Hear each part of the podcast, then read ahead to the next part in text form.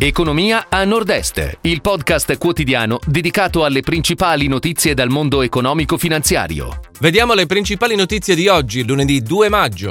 Generali, Donné vince in assemblea. Marchesini Group, un nuovo spazio dedicato alla cosmetica. Itas Mutua ha approvato il bilancio 2021. Credi Friuli amministra 2,8 miliardi di euro. Costo Energia chiuse 13 stalle in Trentino. Veneto Strade, Marco Taccini è il nuovo presidente. Iren compra SAP dal gruppo Veolia, rafforza il servizio idrico.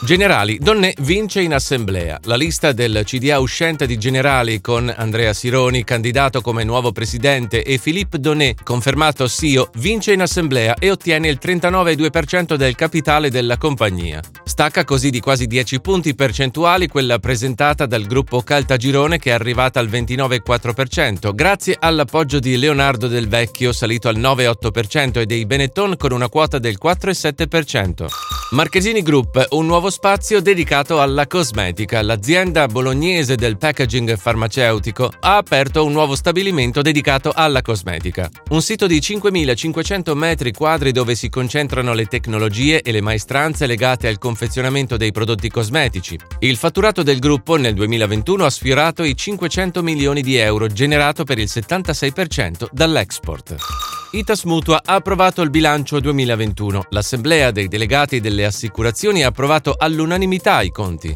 L'utile netto scende a 20,7 milioni rispetto ai 26,4 del 2020, mentre i soci assicurati sono 792.000. Nel 2021 ITAS ha inoltre raccolto circa 100.000 coperture in tutta Italia in relazione al nuovo obbligo assicurativo di responsabilità civile dello sciatore. Il presidente Giuseppe Consoli ha parlato di un bilancio che certifica lo stato di ottima salute della nostra azienda sotto il profilo dei numeri.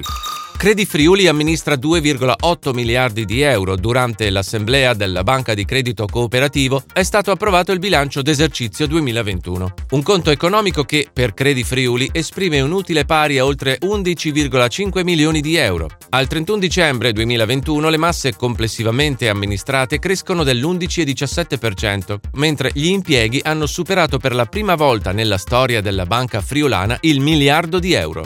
Costo Energia chiuse 13 stalle in Trentino. Il caro bollette mette in crisi gli allevatori. Il dato è emerso nel corso dell'assemblea dei soci di Latte Trento. Le cause sono da ascrivere all'aumento considerevole dei costi dell'energia e delle materie prime e allo scoppio della guerra tra Russia e Ucraina. Per quanto riguarda il bilancio economico del consorzio Latte Trento relativo al 2021, si registrano ricavi in crescita a quota 51 milioni di euro.